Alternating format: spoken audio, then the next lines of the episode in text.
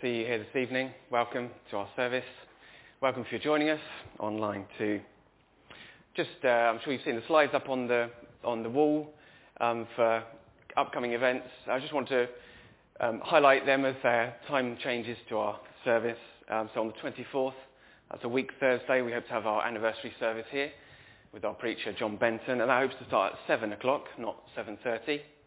And then two weeks today, we're hoping to have another outdoor sing and uh, hopefully down on the grass this time. And uh, that's going to uh, mean that we're going to bring the evening service forward to 6 o'clock, not half 6, 6 o'clock. Just trying to make it as easy as possible for families to stay on with us, uh, if at all possible. It's during term time, so trying to avoid it getting too late to help the families out, hopefully.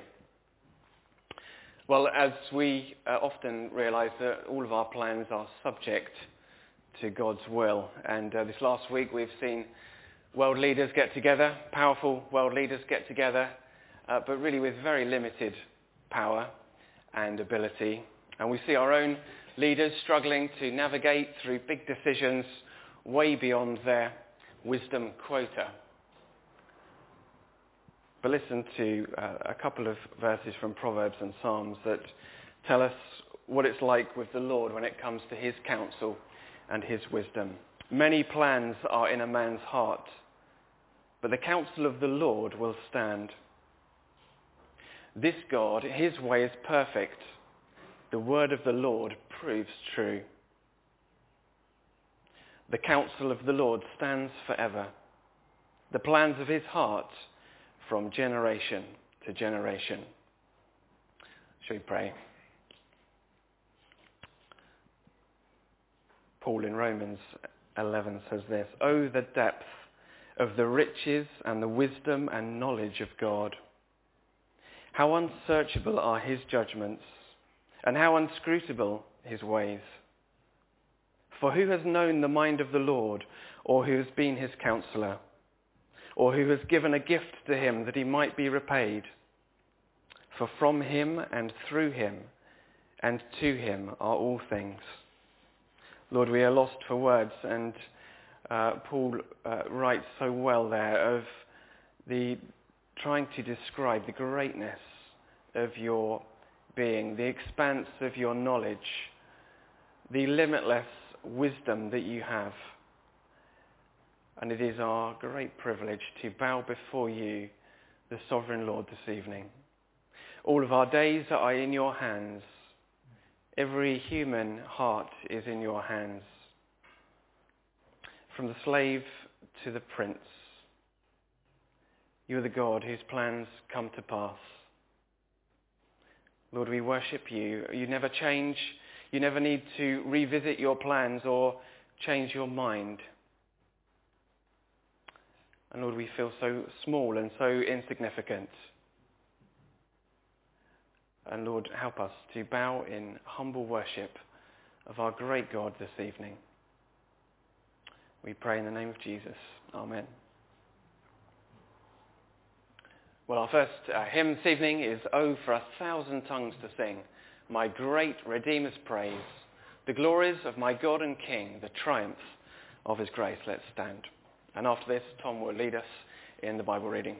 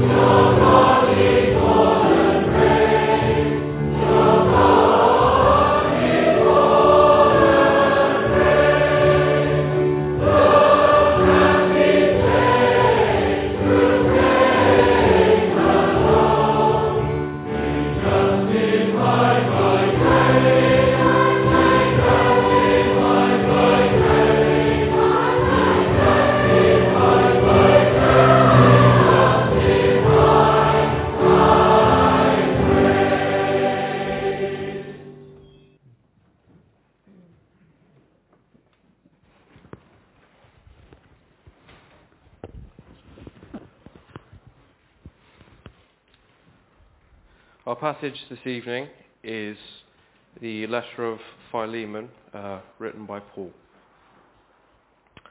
Paul, a prisoner for Christ Jesus, and Timothy, our brother, to Philemon, our beloved fellow worker, and Apphia, our sister, and Archippus, our fellow soldier, and the church in your house.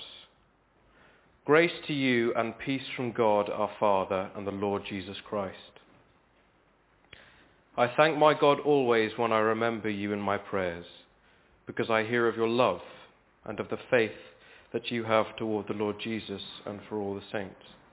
And I pray that the sharing of your faith may become effective for the full knowledge of every good thing that is in us for the sake of Christ. For I have derived much joy and comfort from your love, my brother, because the hearts of the saints have been refreshed through you.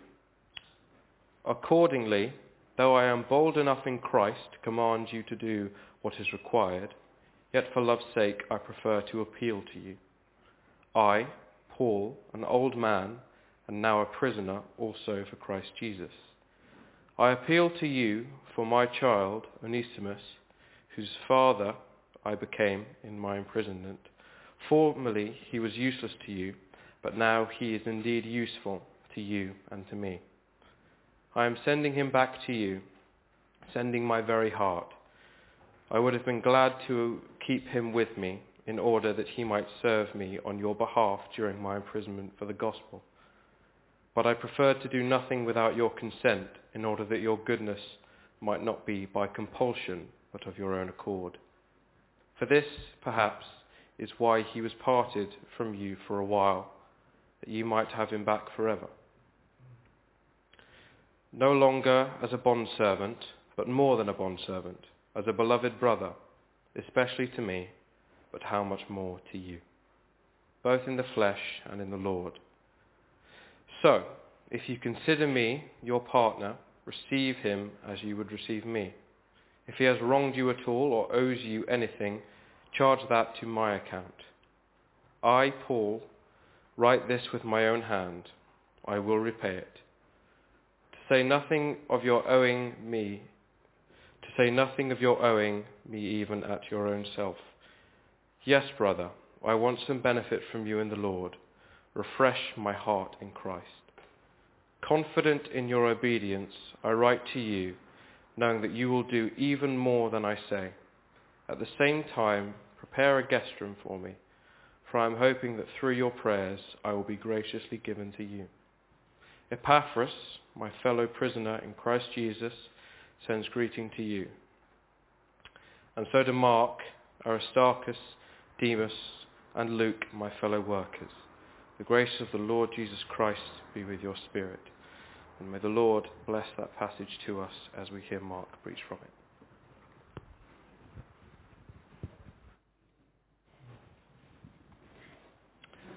Thank you, Tom. Should we pray together again? Let's pray.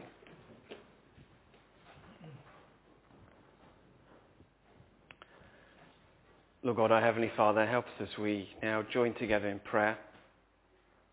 Help me to pray and help each of us to be united in prayer. Lord, we ask that you give us wisdom, that you teach us how to pray and what to pray for. We want to pray in line with the will of God. We want to pray for the things that Jesus would have prayed for, and we thank you that he taught us how to pray. Lord our Father, we thank you that you are such towards us. You are our great, loving Heavenly Father, and we thank you that in God we not only have uh, forgiveness, but we have a welcome into the family um, of God, and that we are your children. And behold, what manner of love you have showered upon us, that we should be called your sons and daughters. Lord, we were far off from you. We were lost like sheep. We were dead within. And in your grace you chose us. In your grace you woke us up and gave us life. And we only choose you because you have first chosen us. We only love you because you have loved us with an everlasting love. And Lord, we praise you for that as your people this evening. Thanking you that in your wisdom you uh, showed your love toward us. Lord, we, when so many uh, turn their own way and wander from you and never come into your kingdom, we're astounded at your grace which calls out people. Lord, we thank you for that. We are deeply humbled and, and upon us uh, lays that task and that privilege and that responsibility to, to love you with all of our hearts, to be fully devoted in our short lives back to you for the love that you've shown towards us. Lord, rekindle the fire within us if we are cold in our hearts, if we are bitter, if we are distant, if we are wayward, if we are disobedient. Lord, we ask that you would restore us. We ask that you would draw us back to you. We ask that you would help us to refocus where our priorities and our ambitions and our affections should be.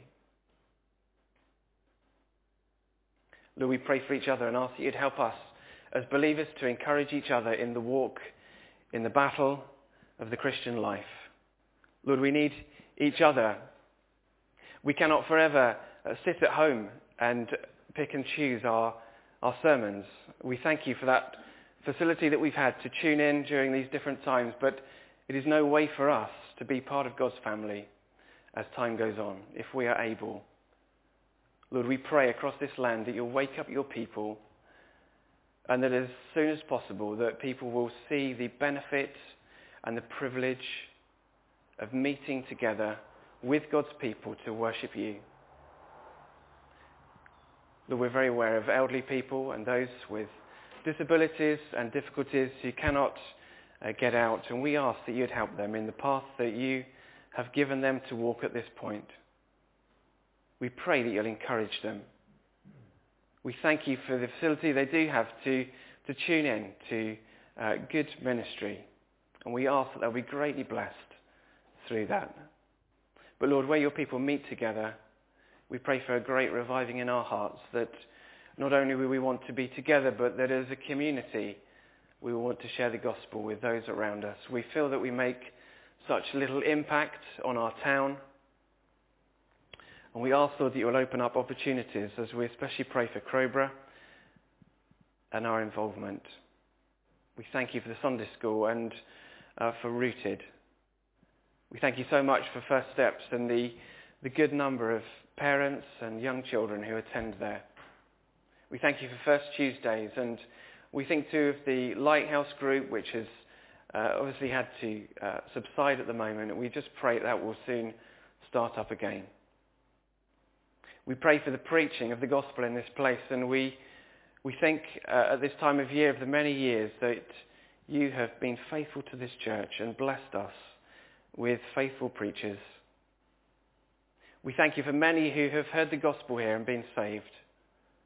We pray that as the gospel sound goes out in the days that we live in, in our time, in our lives, that it will come with great power and conviction of the Holy Spirit. Lord, we, we commit to you the lethargy and the self-centeredness and the self-sufficiency of living in this part of the world the deadness there is to anything spiritual. The apparent ability that we can pick and choose how we feel and what we believe, and it's okay for us. Lord, we ask that you'd wake people up. We ask, we, we just feel so powerless because the greatest need that people have is to see that they're sinners the love of Jesus means nothing to people unless they know that they are at present at war with Jesus and in a dangerous position. Lord, so we pray that as we seek to faithfully preach the gospel, that you'll be mightily at work. That the opportunities that we have in our personal witness and testimony will be greatly blessed and used by you. That You'll give us words to speak and a heart, Lord, for those who are lost. We especially pray you'd help Mark and John as they preach here regularly, and we ask that you'd equip them, bless them, and mightily use them. Lord, all of us who, who serve you are, as we thought last week, are just cracked clay pots.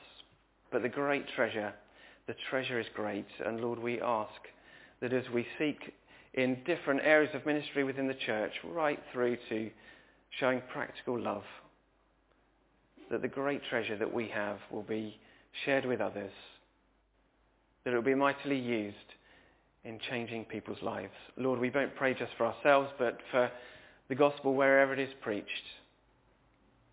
We thank you for parts of the world where there are many who are turning to the Lord Jesus, where many are being saved, and we thank you for that, often in places where it is costly to follow you. Lord, give them great boldness Give them great faith and draw near to them, we pray. Lord, we especially pray this evening for believers in India and Nepal and places like that where there's great suffering. And them in their great suffering are showing the love of Christ in sharing the little they have. In putting aside their own poverty and inconvenience and lack of essential things to share with others and therefore sharing the love of Jesus. Lord, help them. Help them to know that you, their acts of love don't go unnoticed, but that you will be with your people. Lord, bring, bring relief, we pray, to areas where there is such great suffering. And may the good news of the gospel bring the greatest joy and healing. Lord, we pray for James and Rachel in Cyprus. Thank you for the new students that have joined them recently. We ask that they will settle in and that they will really be trained and built up in gospel truth, in sound doctrine. That they'll be equipped for their, the lives ahead of them to be useful in the parts of the world where they come from. We pray that in this uh, lovely weather that we're having, and yet in Cyprus it must be unbearable, we ask that you give the team there and the church there great energy and ability to keep going. May they know your strength, Lord, through these times. Lord, we pray for our own folk here. We especially pray this evening for Tim. Lord, we ask that you would help him in the great pain that he's experiencing and often has with his back. We pray for healing. Lord, we ask that you give him patience in suffering and we ask that something will be done for him to give lasting good and relief in that situation.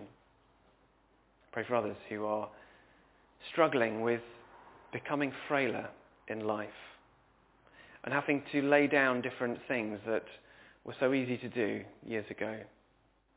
Give them great grace and patience. And may they prove that your grace is sufficient for every day.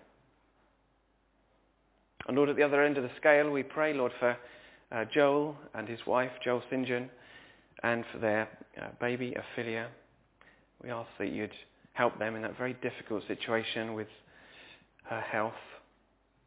Comfort them and help them to adjust to this situation. We pray that in this they will see your hand at work, that it will be something that draws them close to you. We pray for Josh Thanker and we ask that he will be strengthening and growing strong. Lord, all of our lives are in your hands. We are weak at best physically, mentally and spiritually. And yet you have all the grace that we need. And you have all the power that we need to live a godly life. So Lord, do give that to us. Renew us in your word. Strengthen us by your spirit. Help us to bear fruit, even to old age, that we may give glory to you. Lord, help Mark as he preaches this evening. Help us to listen and to benefit from your word we pray. Amen. Before Mark comes to preach to us, our second hymn this evening is Come, Thou Fount of Every Blessing, tune my heart to sing thy grace.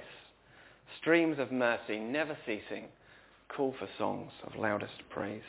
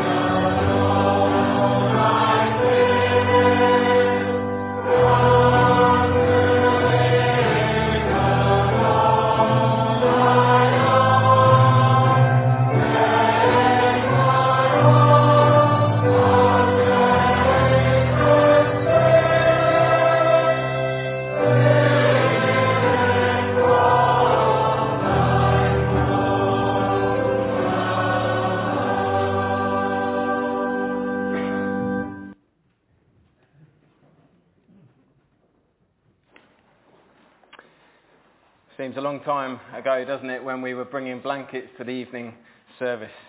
Uh, tonight we're looking at this letter in Philemon. Uh, this letter has been described by some people as explosive. It's been described by others as intense. Some people have said it's their favourite book in the Bible. And uh, as I've been meditating on the themes in this book this week, I understand why they may feel that. I get it.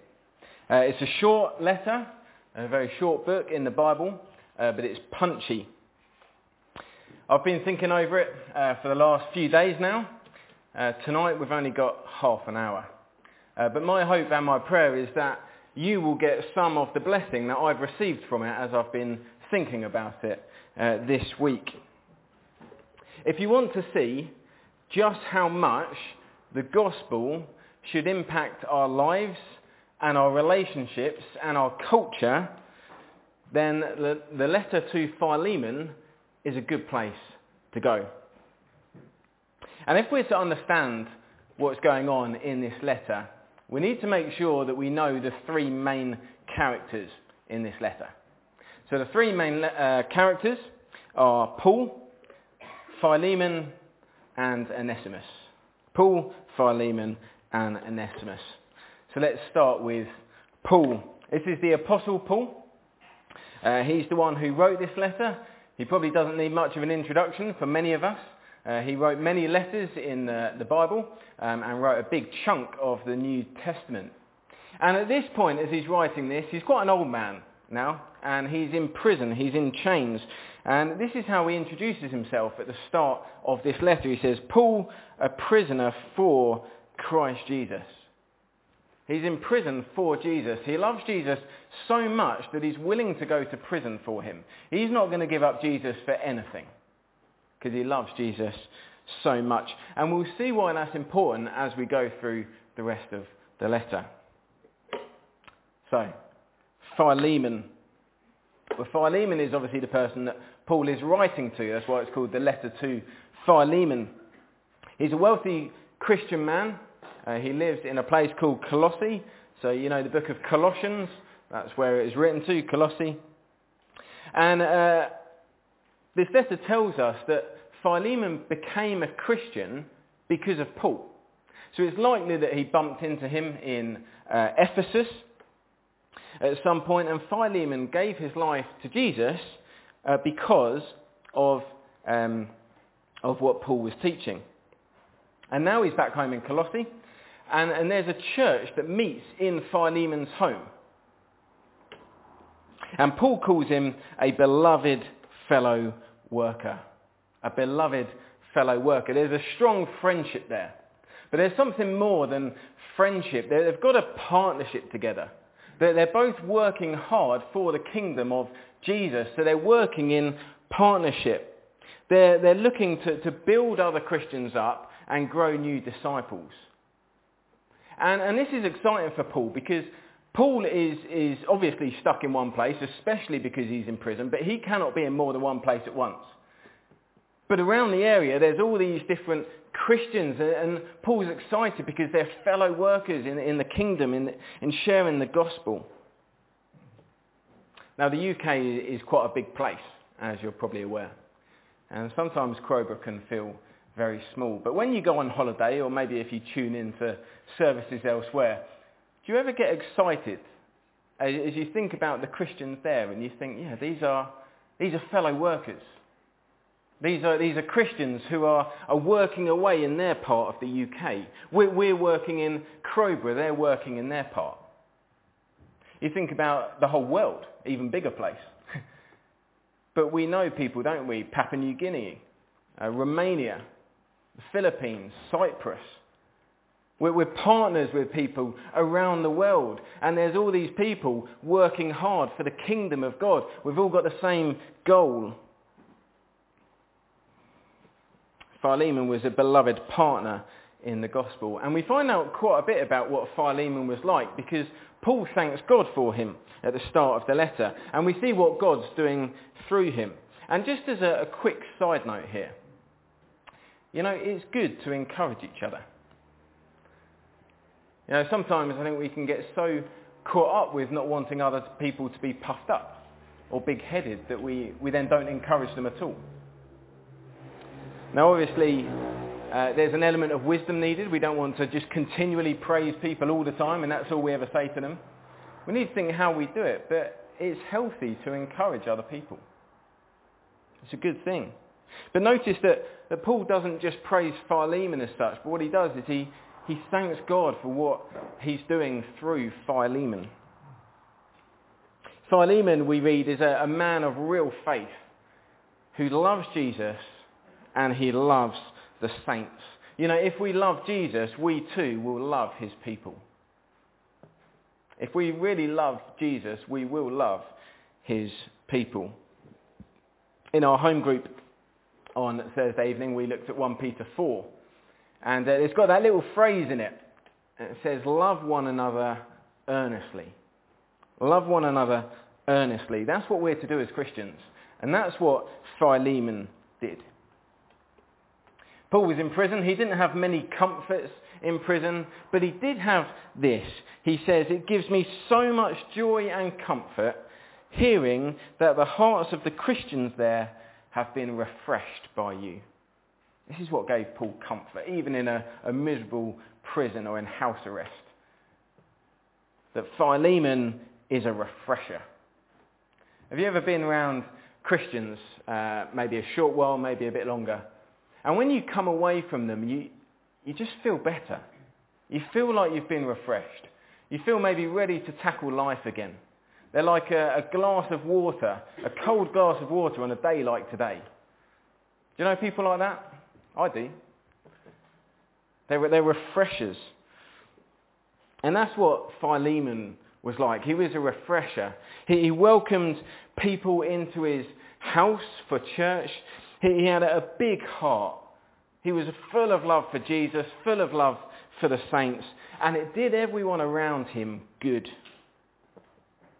And Paul prays for Philemon and everyone around him that Philemon comes into touch with, that all of them will understand more and more of what Jesus has done for them, the vast blessings that we have in Jesus.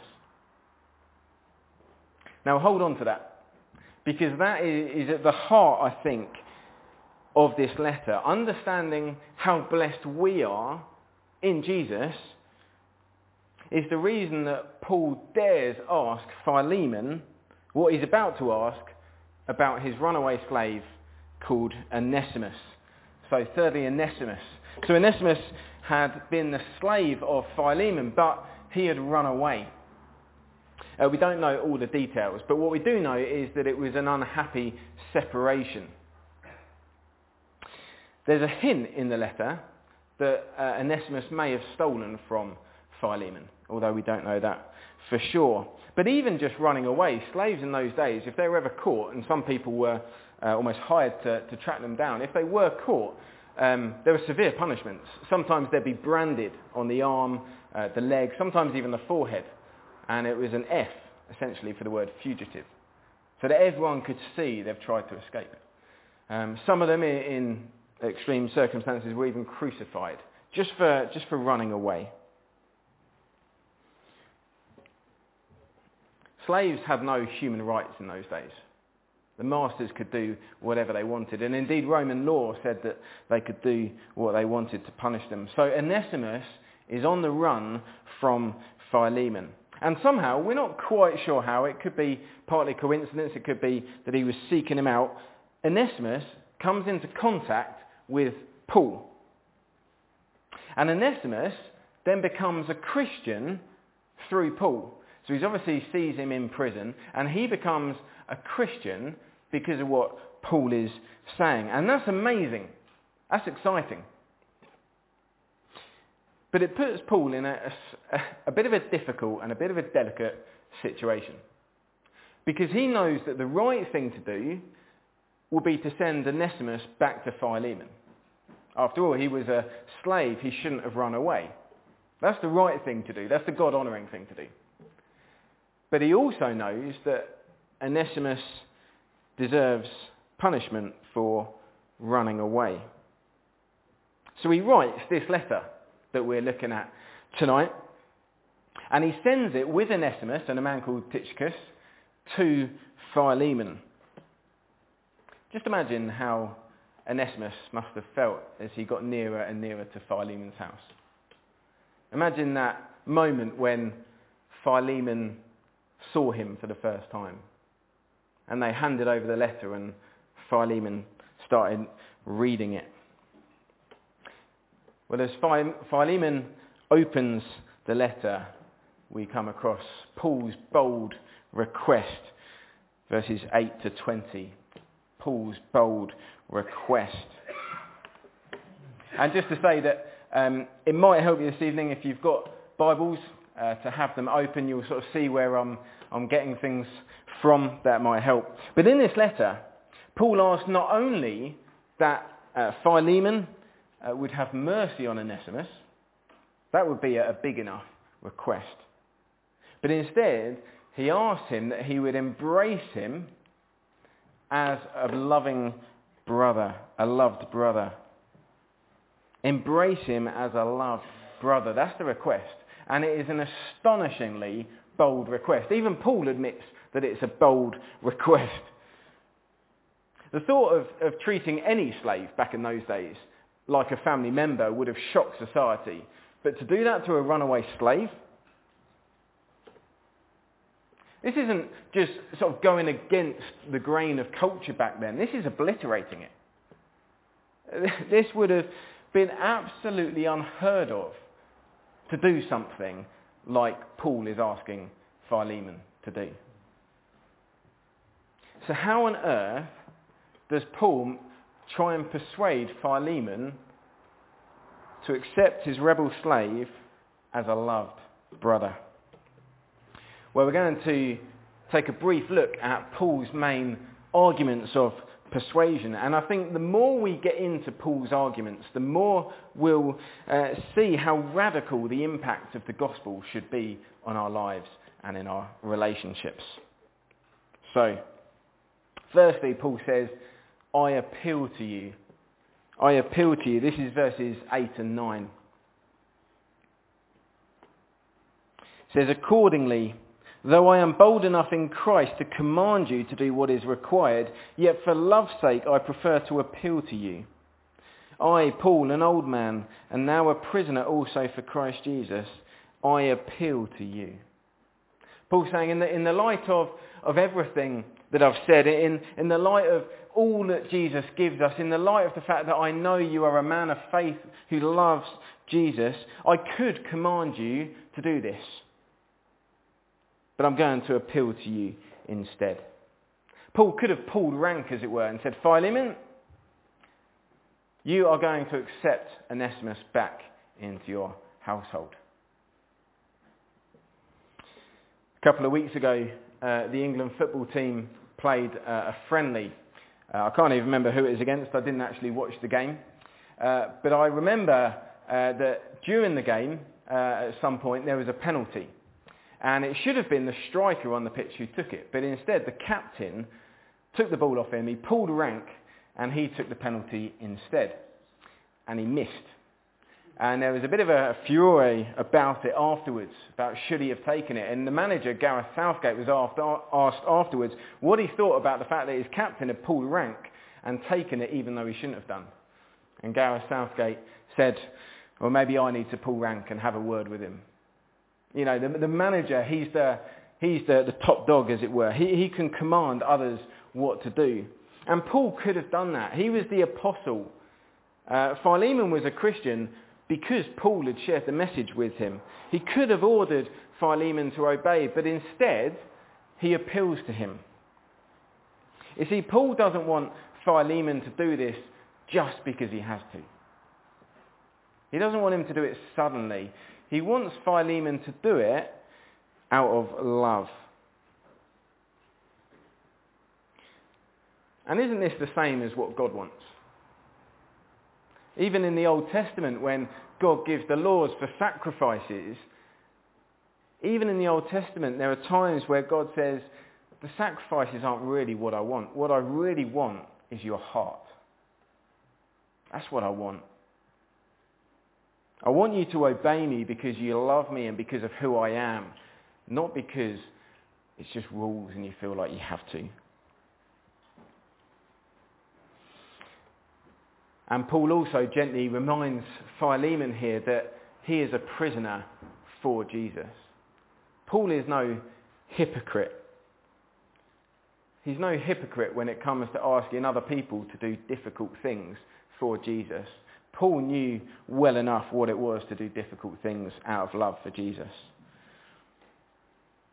And Paul next says, I'm appealing for him because he is now my child. He is my child. This is verses 10 to 14.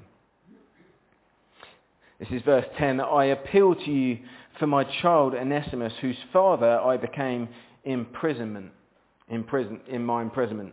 This doesn't mean that he was his biological dad, uh, but he's his spiritual one.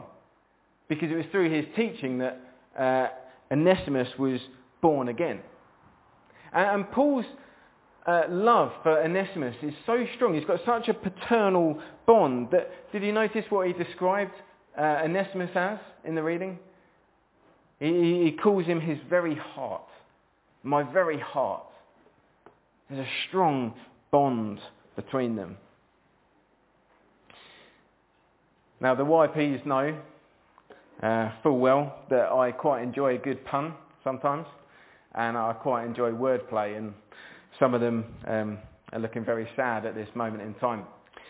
Uh, but Paul here uses wordplay uh, because Onesimus uh, means useful.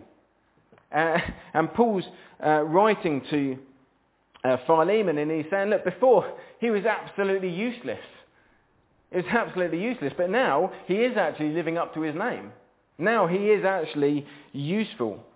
In fact, he's so useful, I'd love to keep him here, but I know that that's not right. I know that he is your slave.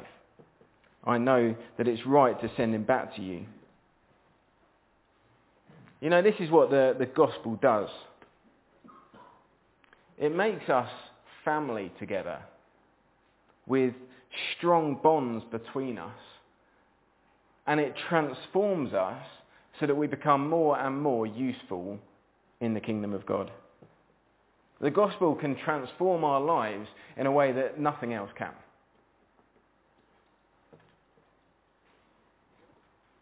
Paul's next argument, you have more than before. This is verses 15 and 16. You have more than before. It says, For this perhaps is why he was parted from you for a while, that you might have him back forever. No longer as a slave, but more than a slave, as a beloved brother, especially to me but how much more to you, both in the flesh and in the Lord. Paul can see that amazing things have happened in the life of Onesimus. And he says, perhaps this is why it has happened. Perhaps this was all part of God's plan. Philemon, you would never have wanted Onesimus to run away, especially in the way he did. But look at how God has used it. Look at what God has done. Perhaps this was God's plan all along. You used to have a useless slave. But now, now you've got a beloved brother. You've got more than you had before. I can't help thinking of uh, Joseph at this time. You know, when Joseph's packed away and he's sent off to Egypt. And then later when he's speaking to his brothers, do you remember what he says? You meant it for evil, but God meant it for good.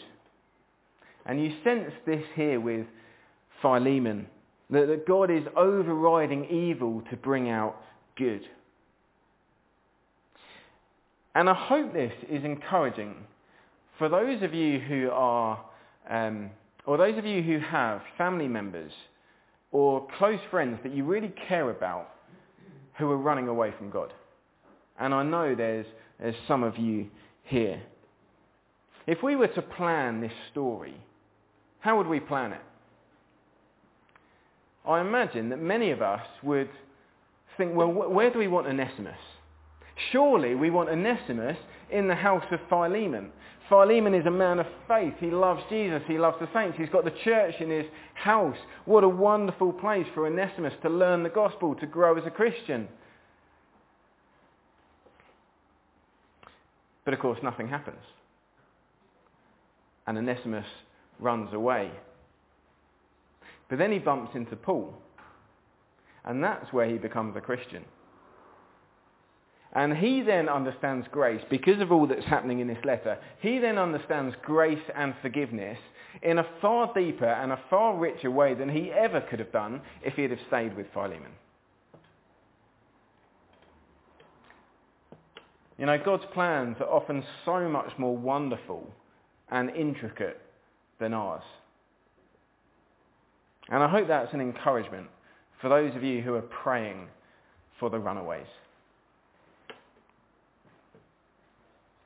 And now Paul comes to the pinnacle of his reasonings for why uh, Philemon should accept Onesimus back. And this is in verses 17 to 19.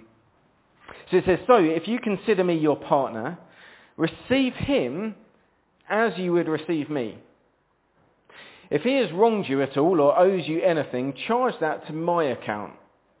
I, Paul, write this with my own hand. I will repay it to say nothing of your owing me even your own self. So receive him as you would receive me. Receive him as you would receive me, verses 17 to 19. Paul says, imagine it was me coming to stay. Imagine I was the one that brought the letter. I want you to treat him in the same way that you would treat me. Paul would have been an honoured guest if he had turned up. After all, he was like a, a father to Philemon. And Paul was actually hoping to come and visit soon. In verse 22 he says, prepare me a guest room. He is actually hoping. And you can imagine as Philemon starts thinking, oh, I've got to start preparing a guest room. What sort of guest room should we have for Paul? Well, it needs to be special, doesn't it? Paul's coming. And now he's being challenged to accept a rebel slave in the same way that he's to accept Paul. It's hard for us to, to sort of understand the magnitude of what Paul is asking Philemon here to do here because we don't really understand the strength of feeling about the culture back then and, and the different classes and how different people were to be treated. We're, we're so distant from that. But perhaps just to, to give us just a small idea of, what this is like. So imagine uh, that you've invited a good friend to your house. Uh, they're a really good friend. You love being with them. You love being in their company. They do you good. You hope uh, you do them good. And, uh, and, and you want to make a lot of effort to make sure they have a good time. I'm sure we've all been in that, that situation. And then imagine that there's that person that you find a bit difficult. Or there's that person that has actually hurt you. And, and there's tension between you. Imagine welcoming them to your house in the same way.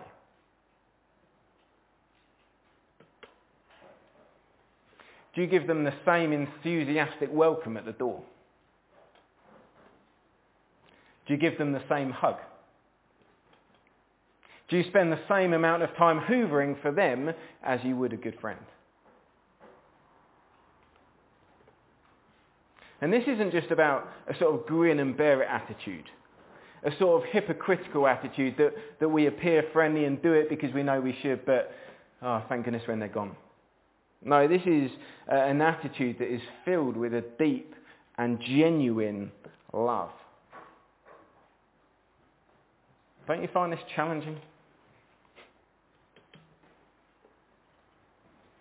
But what about the cost involved of Onesimus running away, especially if he'd stolen money? But, but either way, there would have been costs involved of Onesimus going away.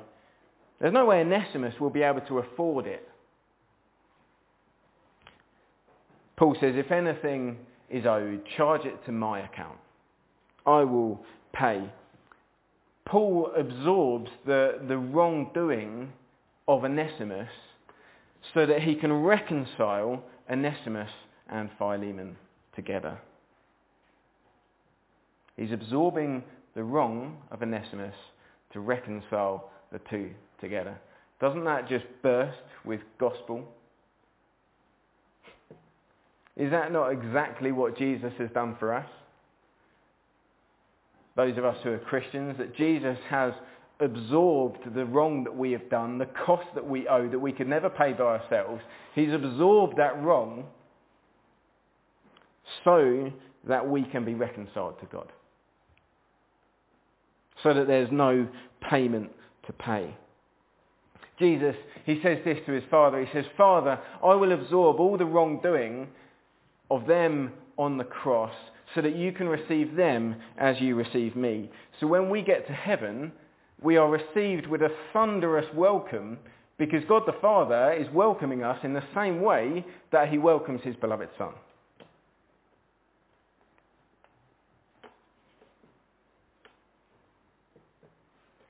It's worth thinking about for a moment, isn't it?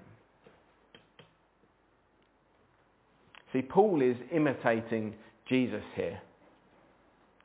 He's absorbing the costs of someone else for the sake of reconciliation. Many of you remember, uh, will remember the time when Jesus washed the disciples' feet. Do you remember what, what Jesus says there? This is in John 13.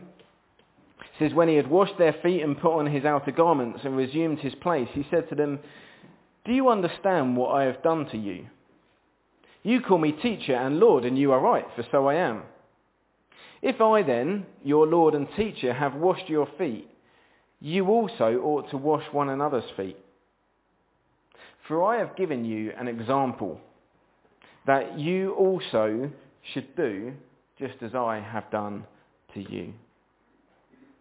This is what Paul's doing. He's following Jesus' example. He's putting on Jesus, as it were, and we are called to do the same. We are called to love and to serve with the same love and the same humility that Jesus served and loved us. I uh, sorry, I already mentioned a verse uh, that we looked at in our home groups uh, last week, but I didn't finish the verse. It says, love one another earnestly, for love covers a multitude of sins. Love covers a multitude of sins. See, this is what we are to be like as a church and as a, as a Christian community here, we are to love one another earnestly. Understanding that we have been showered with blessings on high from God. And so our hearts should delight in forgiving and blessing others with grace. This is what we're to be like as a Christian community loving each other earnestly, knowing what Jesus has done for us, so we delightfully forgive and bless others and those around us. And what does it achieve? If we, let's imagine we as a church are like this. What does it achieve? Well, I think there are many things that we could say.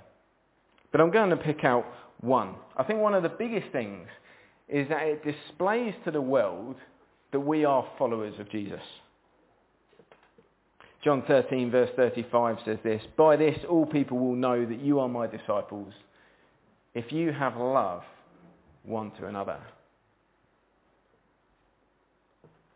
Evangelism is good in terms of sharing the gospel with people. It's good, we should do that. But if we want to share the gospel, one way of doing it is by loving each other as a church by showing the world what Jesus is like. Paul's last argument, he says, I am confident you will obey. This is verse 21. He says, confident of your obedience, I write to you, knowing that you will do even more than I say. Well, if you're a typical 21st century Westerner, like many of us are, you might find as you read that, something in us jars a little bit. It almost feels a little bit awkward. As Paul sort of says, I know you will obey. Many of us kind of, we don't like that, do we? But Paul here is not being manipulative. He's not being difficult. Actually what he's doing is he's, he's trying to encourage Philemon. He, he's saying, I know that, that you love Jesus so much and you love the saints so much. I know that, that you've understood just some of the grace that we have from Jesus And I know that you will willingly accept Onesimus back into your home. And in fact, I suspect that actually you will do even more than just welcoming him back home as a, a brother.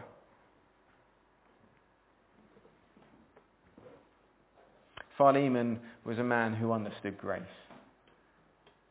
He understood God's blessings. He loved Jesus. He loved the saints. And Paul has confidence that he will willingly do this. We don't actually find out in the letter what happens. But I'm very confident that Philemon accepted him back as a beloved brother. According to church tradition, uh, there was an Onesimus who actually went on to be a church leader and proved incredibly useful for many years. Uh, we don't know uh, for certain that it was this Onesimus, uh, so we have to be a little bit careful. But it wouldn't surprise me in the slightest if this was the same Onesimus. You know, he was very useful to Paul. His life had been transformed. He had been shown a real life example of grace in action of what Jesus had done. It's like he'd seen an object lesson of Jesus dying on the cross and taking our sins in front of him.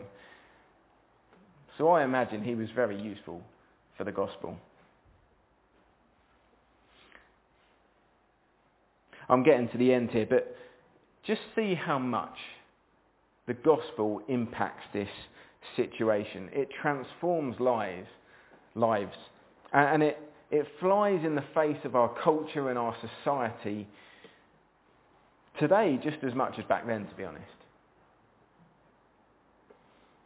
And the more we understand the blessings that Jesus has poured on us, the more it should affect our lives and our relationships with each other. And as it affects us, it may even start to impact the culture around us. Our lives and our relationships, if we get the gospel, our lives and our relationships should be radically different to those around us. So, to finish, let's pray as a church that we will understand more and more of the blessings and the grace that we have in Jesus Christ. That's what Paul prays for Philemon, and it's a great prayer, that we'll understand more and more of the blessings that we have in Jesus. And let's pray that it will impact us as a, a Christian community. It will impact our relationships, our church life. And let's pray, finally, that the world will see the love we have here and that they will know it's something special and that they will know that this is Jesus. Well, in a moment we're going to go outside. Um, the song I've chosen uh, is one that reminds us of, of grace, really, and what we were and what God has done for us. As we sing it, just reflect on, uh, if you're a Christian, reflect on the wonder of what's happened for you. And if you're not a Christian, look at the words and think, this could be me. I'm going to pray, and then we'll go outside and sing. Lord God, I pray that as individuals and as a church, Lord, that we would understand more of your grace and the wonder of your love for us. Lord, the vast blessings and treasure that we have in Christ. And Lord, I pray that it would impact our lives and our relationships. Lord, so that we may be different to the world around us. And Lord, I pray that the world around us may then see you because of that. Lord, I pray that we may be Christians who love to forgive, love to bless others, love to be with people however difficult they are, because they are your people. Lord, fill us with love for you and for your people. And Lord, for anyone who has never experienced your love, Lord, I pray that you would shower it upon them even tonight. Lord, I pray these things in Jesus' name. Amen.